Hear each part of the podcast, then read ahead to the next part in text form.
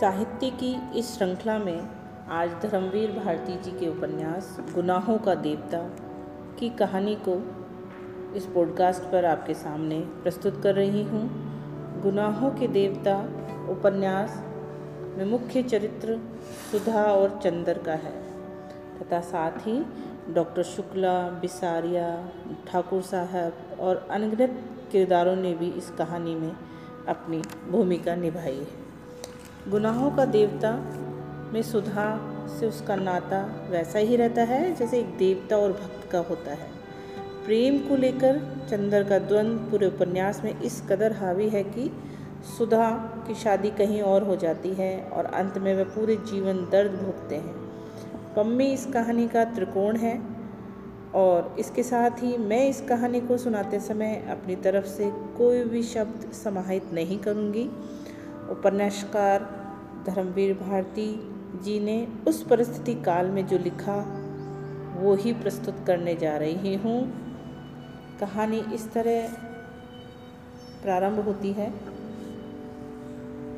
एक नगर है, एक शहर है। अगर हम कभी बात करते हैं पुराने ज़माने की तो एक कल्पना करते हैं कि वहाँ एक नगर देवता हुआ होगा। मैं कहती हूँ कि इलाहाबाद का नगर देवता कोई रोमांटिक कलाकार रहा होगा, जहाँ पर कोई नियम नहीं है, हर जगह स्वच्छंदता खुला कोई बंधन नहीं है। धरती ऐसी कि रेगिस्तान भी यहाँ और हरे भरे खेत भी यहाँ। सुबह सुबह घूमने निकलो तो उस सुबह में कुछ अलग सी रुमानियत है।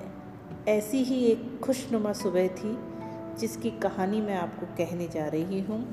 उस सुबह एक युवक अल्फ्रेड पार्क के लोन में घूम रहा था और उसने बहुत सारे फूल इकट्ठे कर एक गुच्छा बना लिया था क्योंकि वो किसी का इंतज़ार कर रहा था। जब इंतज़ार किया जाता है तो हमें उस समय वहाँ एकत्रित बहुत सारी चीज़ें दिखती हैं। और उनको हम अनायास ही उठाने लगते हैं। ऐसे ही उसने वहाँ बिखरे हुए फूलों को इकट्ठा किया और उसका एक गुच्छा बना लिया। इस प्रक्रिया में सुबह हो गई और वह बेंच पर बैठ गया।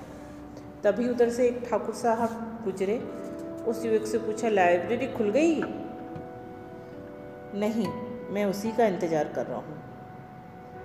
आज डॉक्टर शुक्ला की लड़की आने वाली थी, उसका इंतज़ार कर रहा हूँ। उसको लाइब्रेरी का मेंबर बनवाना था।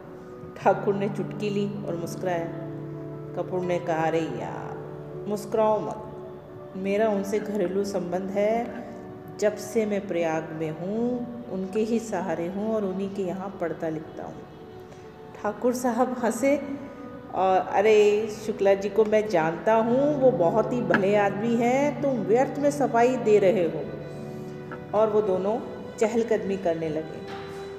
चहलकदमी करते करते वहाँ बिसारिया बैठा था, जो कि अपनी कविताओं के लिए पूरी यूनिवर्सिटी में प्रसिद्ध था। ठाकुर ने जब बिसारिया को हिलाया, जो कि कुछ सोचने में तल्लीन था, वो एकदम से एकदम से जैसे नींद से जागा हो, वो हड़बड़ाया और बोला, मैं सोच रहा था कि आखिर प्रेम क्या होता है? क्यों होता है? कविता क्यों लिखी जाती है? कपूर बोला, बात तो गंभीर है बिसारिया जहाँ तक मैंने समझा और पढ़ा है, प्रेम एक तरह की बीमारी होती है, मानसिक बीमारी जो मौसम बदलने के दिनों में होती है। समझे बिसारिया बिसारिया को कपूर की बात पसंद नहीं है। और बोले, मैं ऐसे विचारों की घृणा करता हूँ। ठाकुर साहब ने कपूर और बिसारिया के दोनों में जो तर्क चल रहे थे, उनको स्टॉप किया, बंद किया, बोला, यार, छोड़ो इन बातों को। एक दूसरे से परिचय करो। ये चंद्र कुमार कपूर हैं, विश्वविद्यालय में रिसर्च कर रहे हैं और ये रविंद्र बिसारिया है एमए के विद्यार्थी हैं और अच्छे कवि हैं। और तीनों ने शाम को मिलने का वादा किया विसारिया की कविता सुनने के लिए। इतनी ही देर में कपूर लाइब्रेरी की तरफ़ चल पड़ा। क्योंकि अभी अभी डॉक्टर शुक्ला की बेटी सुधा आ गई, आ चुकी थी। साधारण सी लड़की थी सुधा। उसने चंदर को आवाज़ दी और उसके साथ अंदर चलने को कहने लगी। सुधा, चंदर को बोलती है, तुम ही लाइब्रेरी के मेंबर बन जाओ मेरी जगह। चंदर बोला, सुधा, तुम्हें इतनी शर्म क्यों आती है? तुम्हें ही मेंबर बनना है इस लाइब्रेरी का। कल तुम्हारा जब ब्याह हो जाएगा, तब भी तुम मुझे ही बोलोगी कि चंदर, तुम हमारी जगह बैठ जाओ। जाओ अंदर, कॉलेज में पहुँच चुकी हो और अभी तक भी तुम्हारी शर्म नहीं छूटी है। सुधा हिचकती है और बिल्कुल रूठी निगाहों से देखती हुई लाइब्रेरी चली गई और कुछ देर में चार किताबें लादे हुए निकले। चंदर ने किताबें मांगी सुधा, मैं ही मेंबर हूँ, इसलिए किताबें मैं ही उठाऊँगी। किताबों को कान में पटक दी और बोली, आओ बैठो अंदर। चंदर, बैठ जाओ अंदर। चंदर, नहीं, मैं आप घर जाऊँगा। नहीं, घर कैसे जाओगे? पापा ने एक निबंध दिया है, कल लखनऊ कॉन्फ्रेंस में पढ़ना है। इसलिए ये एड्रेस है टाइपिस्ट का।